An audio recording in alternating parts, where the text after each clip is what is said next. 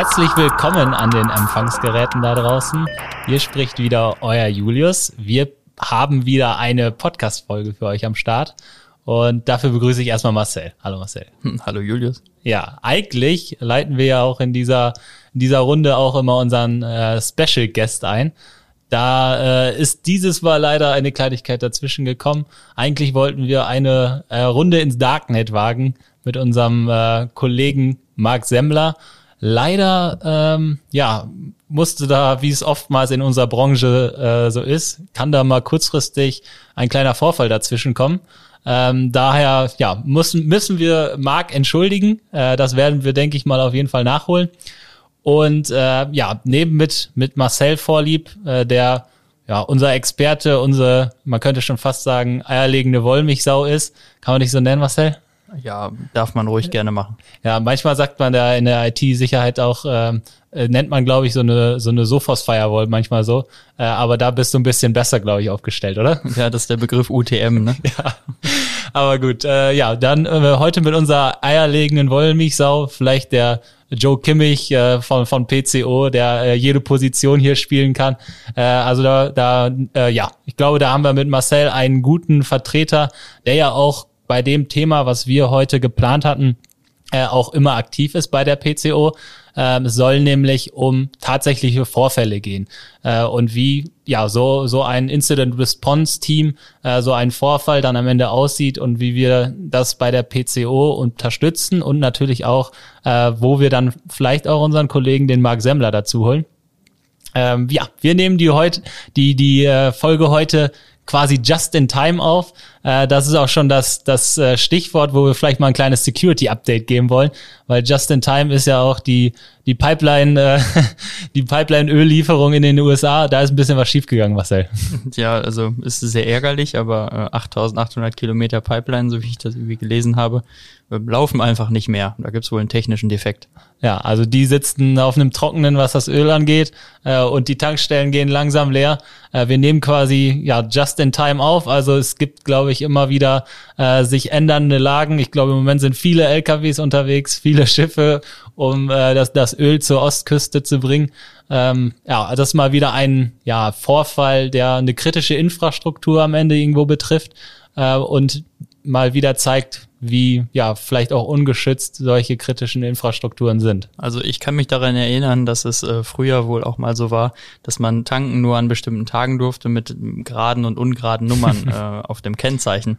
Ich weiß nicht, wurde mir mal so mitgeteilt. Und ich glaube, in Venezuela ist es auch immer noch so, weil die ja auch super, super Ölknappheit haben und äh, da ist dann eben wirklich festgelegt, wer darf wann äh, tanken und ähm, wer nicht. Äh, vielleicht wird das in den USA jetzt auch eingeführt und äh, so wie Social Distancing gehört das dann auch zur Tagesordnung. Ja, kommt vielleicht der autofreie Sonntag oder die autofreie Woche äh, zurück. Äh, schauen wir mal, wie sich das entwickelt in den USA. Aber wir wollen heute in, ja, vielleicht schon in deinen, äh, in deine Paradedisziplin äh, einsteigen, weil Marcel ist unser, ja, Incident Response Team, ähm, Spezialist, so nenne ich es vielleicht mal. Und ähm, wir haben in der letzten Zeit sehr häufig das, das Szenario durchgemacht, dass wir unterstützend äh, bei Vorfällen helfen mussten. Ähm, das auch mit einer ganzen Vielzahl von Partnern. Äh, der, die größte, ja, der größte Grund dahinter ist wahrscheinlich die Exchange-Schwachstelle einfach gewesen, oder Marcel? Das war zumindest das, was äh, uns in erster Linie ähm, ja viel Arbeit verschafft hat in kurzer Zeit. Also mhm. viele Anrufe in wenigen Stunden oder Tagen.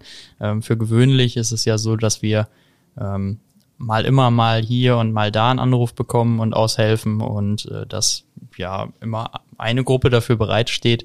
Beim Exchange-Server war es halt sehr sehr krass, weil es ähm, ja einfach mal 80 Prozent unserer Kunden betrifft, die irgendwo noch on-premise unterwegs waren, die kein Lotus Notes einsetzen oder anderes Mail-System und ja auch alle gleichzeitig und keiner so genau sagen konnte, bin ich jetzt schon gehackt, bin ich nur verwundbar, bin ich nicht verwundbar. Es waren einfach viele Fragezeichen. Ja, und da hatten wir ganz äh, unterschiedliche Situationen auch. Den einen oder anderen hat es ein bisschen schlimmer getroffen äh, als den anderen, wo man es vielleicht äh, noch abwenden konnte und wo es noch nicht so weit war. Ähm, aber das Szenario ist bei solchen Hackerangriffen ja schon oftmals das gleiche, auch bei vorherigen, die wir erlebt haben. ähm, so ein bisschen das, das Schreckensszenario wahrscheinlich auch jeder IT. Äh, man hat ein schönes Wochenende verbracht, kommt montags zur Arbeit, äh, ist vielleicht ein bisschen früher als alle anderen, äh, hat sich ordentlich was vorgenommen für die Woche. Machen ja auch nicht alle unbedingt montags, aber auch montags soll man produktiv sein können. Äh, hat sich ordentlich was vorgenommen äh, und ja, blickt dann auf einen äh, verschlüsselten äh, Desktop-Hintergrund oder geänderten Desktop-Hintergrund oder einen verschlüsselten Bildschirm und da äh, kommen dann so die ersten Fragezeichen.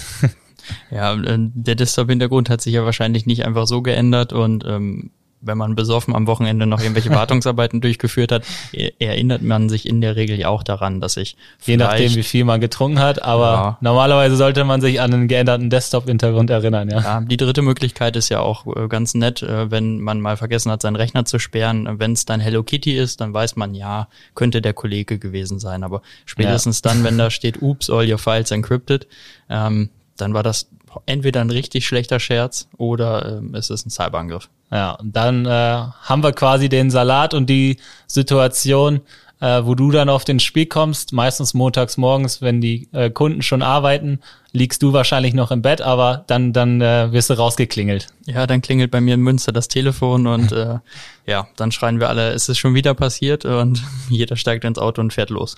Nimm uns doch mal kurz mit, wie es aussieht, wie ihr euch organisiert, äh, wie kann man sich das vorstellen, äh, wie, wie, so, wie so ein Einsatz äh, startet und vielleicht abläuft?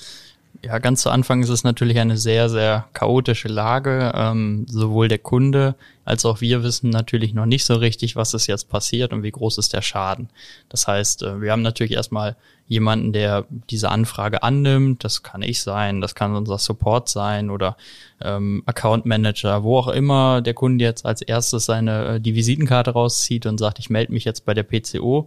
Ähm, da wird dann der Meldeweg eingehalten und geschaut, dass die Personen ähm, benachrichtigt werden, die gebraucht werden. Das ist also jetzt auch nicht lange dauert, bis die Informationen bei uns ankommen. Und für gewöhnlich ist es so, dass wir nicht lange fackeln und schauen, dass wir zur Lage vor Ort dann auch ins Auto steigen und losfahren. Ähm, denn man kann sich das Bild eigentlich am besten machen, wenn man im Unternehmen ist.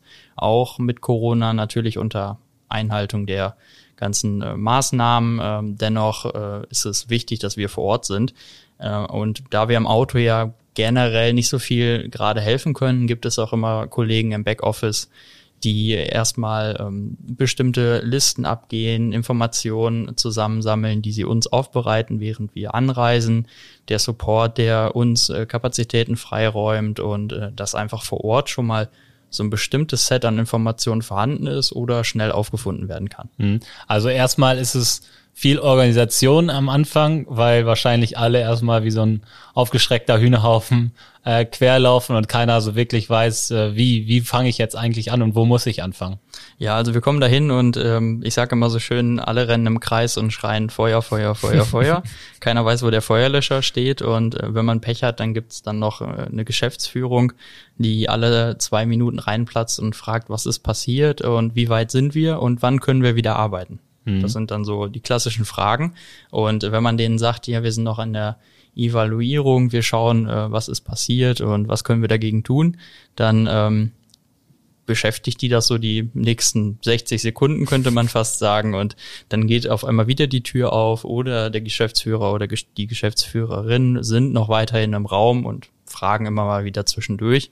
Und das belastet nicht nur uns als Partner oder als derjenige, der so ein bisschen sortieren möchte, sondern das belastet natürlich auch die Kollegen vor Ort und gerade auch die, die in einer Entscheidungsebene unterwegs sind, die das Ganze so mehr oder weniger zu verantworten haben.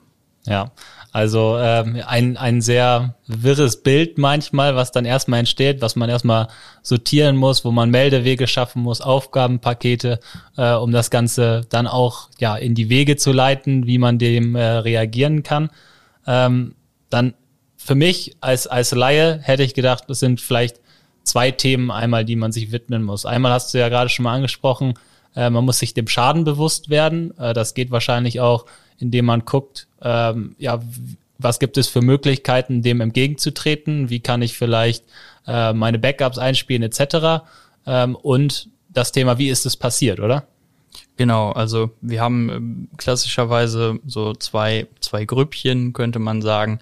Ähm, die Ursachenforschung ist natürlich schon sehr wichtig. Äh, wir können nicht anfangen, wieder ja die Dienst ans Laufen zu bringen, wenn alles stillsteht, bevor wir nicht wissen, wie es passiert ist und ob die besagten Personen nicht eventuell noch da sind oder wiederkommen. Und auf der anderen Seite muss man natürlich schon schauen, dass man irgendwo ähm, ja so das das Fundament und das Dach zusammenbringt und äh, schaut, was habe ich an Informationen und was sind jetzt die sinnigen Wege. Also oft ist es ja auch eine Risikoabschätzung beziehungsweise auch ja eine Schadensabschätzung. Welchen Weg geht man denn jetzt? Ähm, setzt man die Firma bewusst für mehrere Tage außer Gefecht, zieht den Internetanschluss an der Firewall und versucht irgendwie Systeme ausfindig zu machen und wieder neu zu installieren? Hat man ein Backup? Hat man kein Backup? Äh, kommuniziert man mit den Angreifern? Das sind alles so Fragen, die muss man eigentlich so in diesem organisatorischen Team sehen. Die werden ganz zu Anfang versucht zu evaluieren und zu beantworten. Da wird dann eher mit der Entscheidungsebene gesprochen, auch mit Geschäftsführung etc. Und dann gibt es eben dieses technische Spiel, wo man dann schaut, Logs auszuwerten. Und das sind dann eben die Kollegen, die teilweise noch vorher, als ich im Auto gesessen habe, ähm, per Remote aufgewählt waren, wenn mhm. das denn noch ging, wenn Internet noch vorhanden war.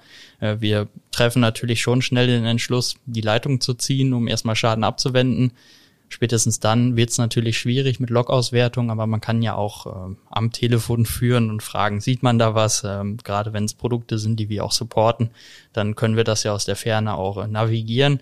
Wenn es eine unbekannte Umgebung wird, dann ist es halt schwierig und dann müssen auch diese Kollegen ähm, ja, ich würde fast sagen, eingeflogen werden. Die werden dann eben auch ins Auto gesetzt und kommen dann vorbei. Der PCO-Hubschrauber, da gab es ja mal so eine. ja, der passt aber, da passen nur fünf Leute rein und das Problem ist, dass wir bei solchen Einsätzen auch eigentlich eher zehn bis 15 Leute sind, je nach Kundenumgebung. Da bräuchte man schon drei und ich habe nur zwei genehmigt bekommen. Ja, ah, die passen dann leider, oder meinst du drei Hubschrauber? Genau, wir brauchen drei für 15 so, Leute. Okay. Ja, gute Rechnung, äh, mussten wir vielleicht nochmal aufschreiben, danke. Kommen wir, kommen wir vielleicht mal ähm, zu dem Thema, wo wir vielleicht später nochmal drauf gucken werden, ähm, was ist dann eine Entscheidung, die man zu treffen hat, die vielleicht eher mit dem organisatorischen Team geht. Gucken wir uns vielleicht vorher nochmal das Technische an. Wenn ihr da Ursachenforschung betreibt, äh, dann müsst ihr euch wahrscheinlich auf irgendwelche Logs stürzen, die wahrscheinlich mal besser und mal schlechter äh, sortiert sind. Ähm, was, was hilft euch da? Also wir haben natürlich so eine Grundexpertise, die uns besagt, äh, meist kennen wir die Kunden ja auch, ähm, was sind so die gängigen Einfallstore bei Angriffen, da wir ja auch oft wissen, mit wem wir es zu tun haben, spätestens über die Ransom Node über, oder über das Vorgehen. Da gibt es ja dann so ein paar Gruppen, die da Player sind. Da kann man gut einordnen, wie könnte es dazu gekommen sein. Da geht man die gängigen Wege durch. Remote Access, ähm, Schwachstellen an Systemen, die nach außen veröffentlicht wurden, bis hin zum Mitarbeiter, Password Policy. Und ähm, da sortiert man so als allererstes ein, was könnte die Hauptursache gewesen sein. Also ihr denkt dann auch wie ein Angreifer, sage ich jetzt mal, und guckt, was wäre jetzt eigentlich der einfachste Weg für ihn und genau. wie könnte es passiert sein. Als Security Analyst muss man denken wie der Angreifer, man muss ähm, sich in die Lage versetzen. Ähm, die Angreifer haben natürlich viel mehr Zeit und haben auch äh, stärkere Waffen dahinter mit irgendwelchen ähm, Toolkits, Schwachstellen oder etc. Ähm, wir haben ja nur eine sehr bedingte Sicht in dem Moment äh, und müssen uns sozusagen in kurzer Zeit zusammenarbeiten, was der Angreifer über mehrere Wochen machen konnte mhm. in der Regel. Und ähm, Klar ist es am Ende auch eine Log-Auswertung. Man muss schauen, wovon gibt es noch Logs. Auch Angreifer sind ja nicht blöd und verwischen ihre Spuren in der Regel äh, und versuchen die Logs irgendwie entweder nachträglich zu löschen oder gar nicht erst zu generieren, um bestimmte Wege zu gehen. Und da nehmen wir eigentlich alles zusammen, was wir irgendwo schon mal flüchtig zusammenfiltern können und schalten aber auch in der Regel bei solchen Tätigkeiten Partner ein, die für uns im Backoffice äh, die forensische Analyse übernehmen, damit wir uns äh, dann in der Art schon mal um andere Themen kümmern können und dann schon mal anfangen können, eine sichere Umgebung aufzubauen. Mhm. Also forensische Analysen von Partnern bezieht dann auch unsere Hersteller, mit denen wir eng zusammenarbeiten, zum Beispiel mit Ein- oder Partnerunternehmen, ähm, dass wir da sag ich mal, ein starkes Team hinter uns haben. Genau, wir haben zwar auch forensische Analysen bei der PCO, die wir durchführen können, äh, nur ist es ja auch so, dass wir vor Ort schon sehr viele Aufgaben übernehmen und natürlich auch ein bisschen äh, aufpassen möchten, dass wir jetzt nicht diese ganze Veranstaltung, die wir da durchführen, mit Wiederanlauf, mit ähm, Analyse, meist ist ja auch eine Versicherung mhm. oder eine Behörde dahinter, die fragt, wie konnte es dazu kommen, BKA, LKA, wie auch immer. Ähm, wenn dann alles aus einer Hand kommt, ist es natürlich auch immer schwierig für die Glaubwürdigkeit. Wir wollen ja. uns da nicht angreifbar machen, deswegen greifen wir oft auf unsere Hersteller zurück, ähm, die mit uns im Cybersecurity-Portfolio unterwegs sind, die solche Dienstleistungen anbieten, die das auch 24 mal 7 machen in solchen Fällen und äh, an denen man eben diese Aufgaben abdelegieren kann und die aber in Kontakt mit uns stehen, wenn sie mehr benötigen, weil ja. die sind klassischerweise nicht vor Ort, die sind über ein virtuelles Team dazugeschaltet und äh, haben sozusagen ihre verlängerte Werkbank über meine technischen Kollegen. Mhm. Okay, dann kommen wir mal zu dem Fall, äh, ja, der auch immer so ein bisschen verpönt ist. Ähm, die Entscheidung eigentlich, wie es dann weitergeht in dem organisatorischen Team. Äh, das Schönste ist natürlich, man, man weiß, wie sie reingekommen sind, äh, man kriegt sie wieder raus, spielt das Backup ein, hat vielleicht eine Downtime von x Tagen, ähm, aber ist relativ schmerzfrei davon weggekommen, hat vielleicht einen kleinen Reputationsschaden und man ist soweit wieder auf den Beinen. Ist vielleicht jetzt einfacher gesagt, als es am Ende ist, äh, aber das ist natürlich immer das Schönste, was man sich vorstellt. Es gibt es natürlich auch Szenarien, die man nicht gerne auch an die Öffentlichkeit gibt. Äh, das ist ja immer so, so ein kleines, ja, verschleiertes Nebelfeld vielleicht auch, ähm, dass man auch tatsächlich darauf angewiesen ist, ähm, zu verhandeln und zu gucken, ähm, ist es vielleicht auch die einzige wirtschaftliche Option, bevor ich vielleicht gar keine Daten mehr habe in meinem äh, System, bevor ich ähm, ja vielleicht eine Downtime habe, die über Monate geht. Ähm, und diese Entscheidung ist ja wahrlich keine einfache. Das stimmt. Äh, dazu kommt natürlich auch, dass äh, viele Kunden mittlerweile eine Cybersecurity-Versicherung haben und die Versicherung ähm, ja auch solche Ausfälle abdeckt und auch ihre ganz persönliche Meinung dazu hat. Das heißt, auch die sitzt mit uns am Tisch, mit der Geschäftsführung, mit dem IT-Leiter, dem Verantwortlichen für die Systeme und uns als Koordinator. Und auch die Cybersecurity-Versicherung redet mit, sagt auch, was steht in der ähm, Police, die der Kunde abgeschlossen hat. Äh, sind solche Dinge wie äh, Verschlüsselung und Erpressung abgedeckt? Dann hat man ja schon mal auch so ein erstes Indiz, geht es in die Richtung, äh, dass man sich auf eine Kommunikation einlässt. Dazu legt man natürlich auch in die Waagschale, wie schnell können Backups wiederhergestellt werden, wie groß ist der Schaden daran, wie lange brauche ich, um die Lücke zu finden. Denn all das sind Dinge, die man unter Umständen mit der Kommunikation mit den Angreifern natürlich noch etwas anders gestalten kann. Das heißt, wenn der Angreifer mir versichert, dass er ähm, und er hat vielleicht die Reputation, weil es eine Gruppe ist, die das in der Vergangenheit immer so gemacht hat, dass er mir äh, die, ja, den Dekryptor sozusagen gibt, dass ich meine Entschlüsselung starten kann, dass ich auch gleichzeitig einen Hint bekomme, wie sind sie reingekommen dann kann das auch mal dazu führen, dass die Versicherung auch ganz klar sagt, dass das äh, übernommen wird und bezahlt wird, weil das der schnellere oder schnellste Weg ist, um generellen Schaden abzuwenden, bevor man vielleicht kalkuliert sagt mit Backup und mhm. Restore, mit Neuaufbau einer neuen sicheren Umgebung benötige ich sieben Tage und mit der Decryption vielleicht nur drei. Dann ist das natürlich ein ganz klassisches wirtschaftliches äh, Spiel dahinter, wobei natürlich von uns auch immer die persönliche Empfehlung, genauso wie auch von den Kriminalbehörden dazu kommt, dass äh, in dem Moment, wo ich dann auf die Kommunikation eingehe und wo ich dann vielleicht auch eine Zahlung tätige, da natürlich Kriminelle unterstützt werden und man sich angreifbar macht für weitere Angriffe, weil sich, sich das natürlich auch rumspricht, wenn jemand bezahlt, aber natürlich auch äh, diese Organisation unterstütze. Mhm. Also ich kann es mir am Ende dann vielleicht so vorstellen, da sitzen sehr, sehr viele Leute von verschiedenen Gruppierungen an einem Tisch. Vielleicht auch das, das BKA, was ja dann auch immer ähm, da auch noch ja weitere Informationen, vielleicht auch zur Tätergruppe etc. drin hat. Äh, und ich meine, die Entscheidung muss letztendlich das Unternehmen treffen, was zu machen ist. Äh, aber da sind sowohl Dienstleister, Partner, äh, Versicherer, BKA am Ende äh, und beraten, wie diese Entscheidung eigentlich zu treffen wäre und ja, dass man sich nach Möglichkeit ähm, nach Möglichkeit dieser dieser Forderung nicht standgibt, äh, ist denke ich mal auch ähm, ein ganz weit verbreitetes und auch ähm, richtige richtige Einsatzweise, weil man unterstützt nun mal am Ende Kriminelle äh, Energien.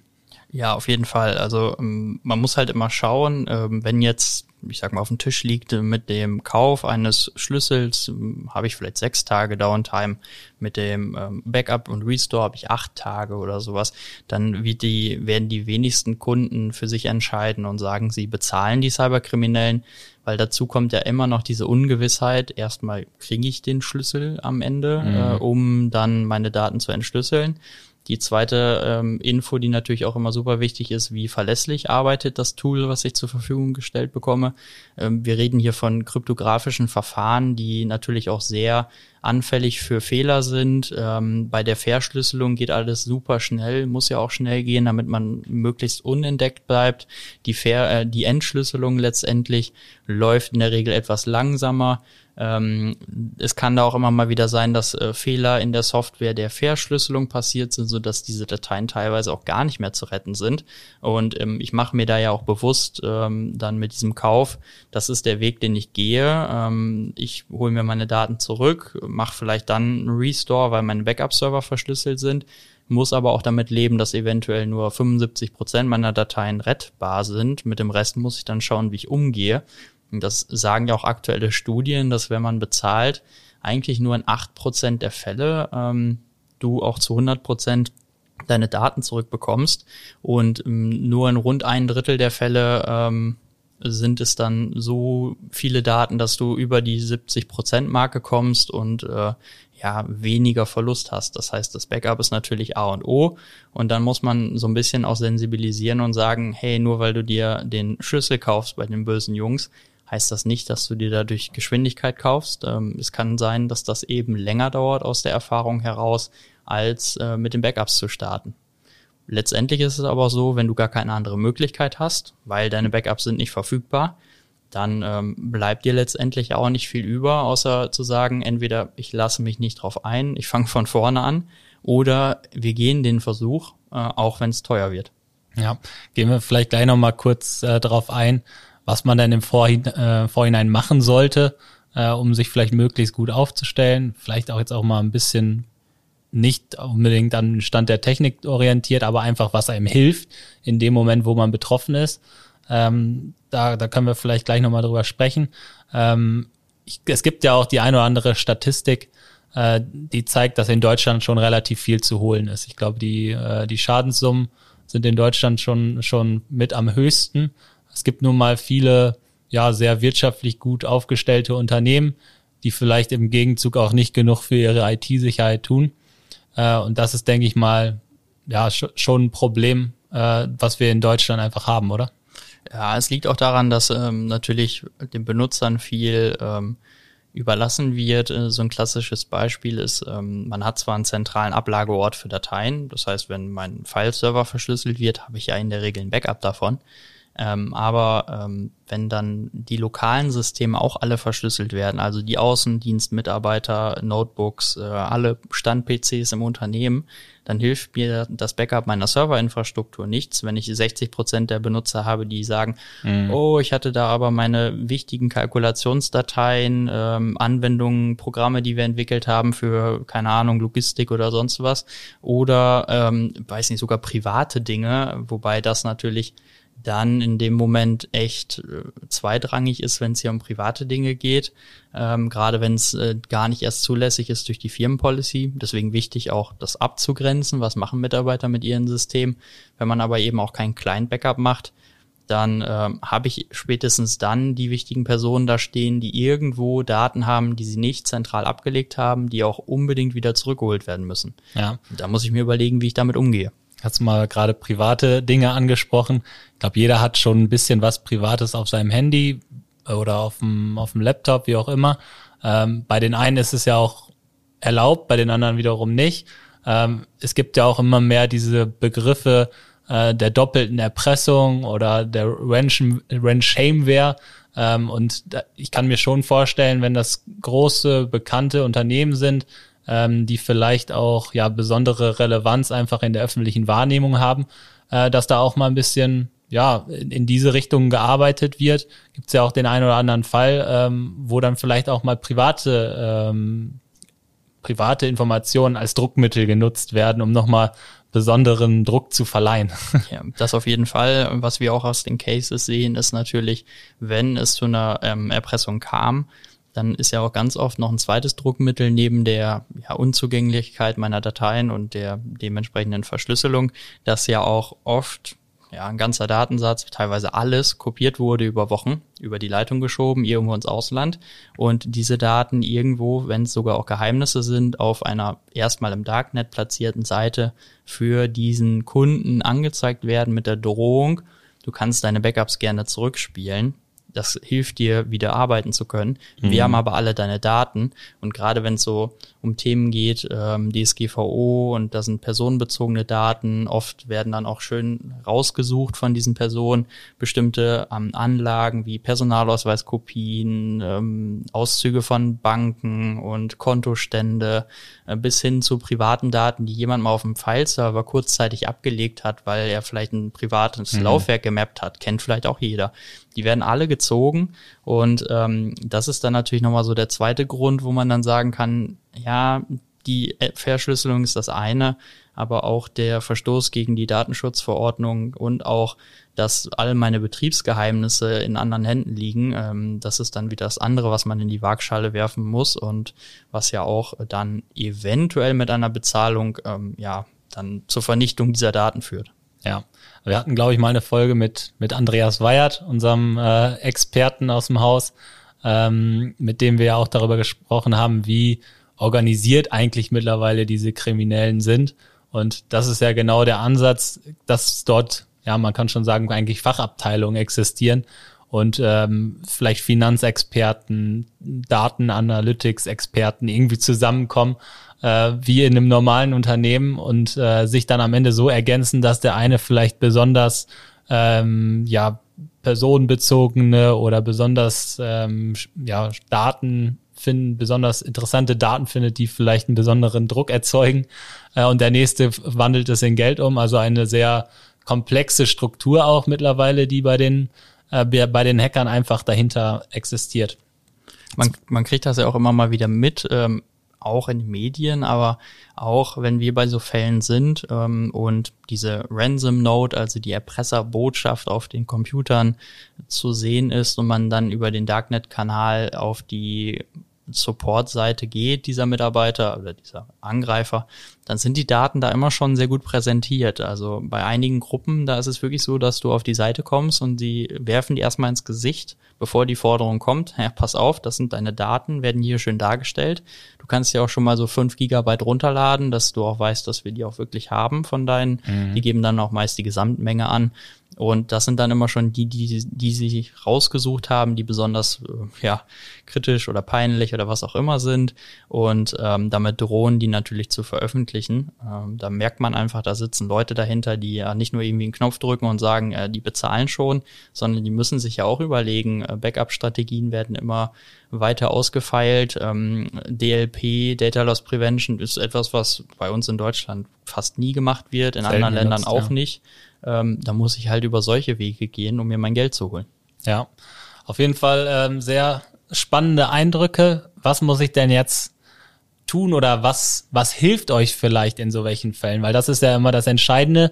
Wie kann ich am Ende Zeit sparen, wenn mir sowas passiert, damit vielleicht ich keine zwei, drei Wochen Downtime habe, sondern vielleicht sind es dann auch nur zwei, drei Tage. Ja, also wir brauchen ähm, grundsätzlich so viel Dokumentation wie möglich. Ich weiß, das ist immer so ein Tabuwort bei Kunden, Dokumentation der IT-Systeme ähm, und am besten auch nicht auf den File-Servern, die verschlüsselt sind, ähm, sondern irgendwo. Macht Sinn. Ja, wenn es auch in gedruckter Form ist, ist egal. Hauptsache wir haben etwas. Äh, wir brauchen Notfallpläne, damit wir wissen, was sind die wichtigsten Systeme und oft auch in welcher Reihenfolge müssen die Systeme wieder hergeholt werden. Ähm, denn es gibt ja doch so die ein oder andere Abhängigkeiten, gerade wenn ich das Thema SQL oder Oracle-Datenbanken sehe. Die mögen es nicht so gerne, wenn man außerhalb der Reihe bestimmte Dienste wieder startet. Dann verliert man dann auch schon mal gerne wieder zwei Tage. Ähm, das sind so die organisatorischen Themen, natürlich auch Meldewege und vielleicht auch Awareness bei der Geschäftsführung, ähm, dass man da schon so ein eingespieltes Team ist, dass man eben nicht erst die ersten 60 Minuten, zwei Stunden, halben Tag dafür verwendet, die Leute zu ordnen und zu sagen, du lieber Geschäftsführer, ja, hier ist die Kacke am Dampfen, aber bitte beruhige dich, das bringt doch nichts, wenn du alle fünf Minuten kommst und fragst, wie es aussieht. Wir geben dir geregelt Updates, wir müssen jetzt erstmal sortieren. Das ist so das Erste, was man so machen kann.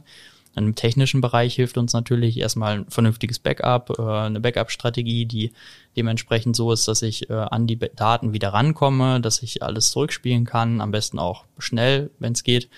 Und ähm, das ist auch immer so ein Thema. Ähm, wenn ich wieder was mir wieder zurückhole, muss ich auch schauen, dass ich dafür genug Server habe, also in der Virtualisierungsumgebung genug Kapazitäten, Server wieder zurückzuholen in der Zeit.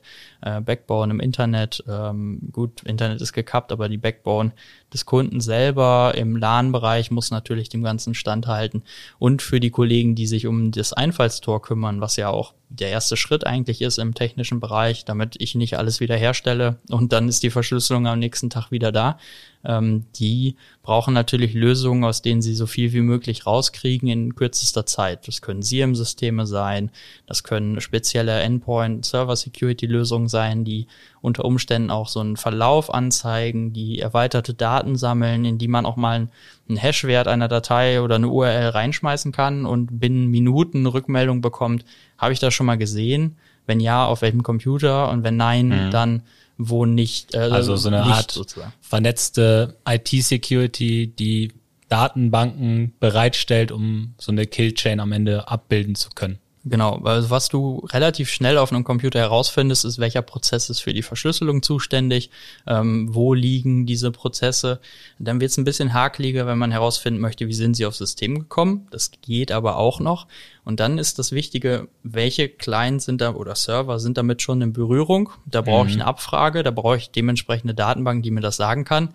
Und am besten habe ich eine Datenbank, die mir dann auch noch sagt, wer war der Erste. Weil wenn ich den ersten habe, dann äh, kann ich von da aus mich entlanghangeln und den ganzen Ablauf wieder zurückspielen, wieder denken, wieder Angreifer und rückwärts gehen und bekomme immer mehr Fragmente. Und die helfen mir dann am Ende, die, die Lücken einzugrenzen. Es gibt natürlich Fälle, da, da sagt man, okay, es können drei oder vier Sachen gewesen sein. Wir wissen nicht ganz genau, wie es passiert ist. Wir machen diese drei oder vier größten Gaps zu und bauen eine neue Umgebung auf. Es gibt aber auch Fälle, da kann man das ganz klar auf einen Herkunftsort zurückführen und kann dann daran arbeiten, diese Lücke zu schließen, bevor man dann in die Wiederherstellung geht.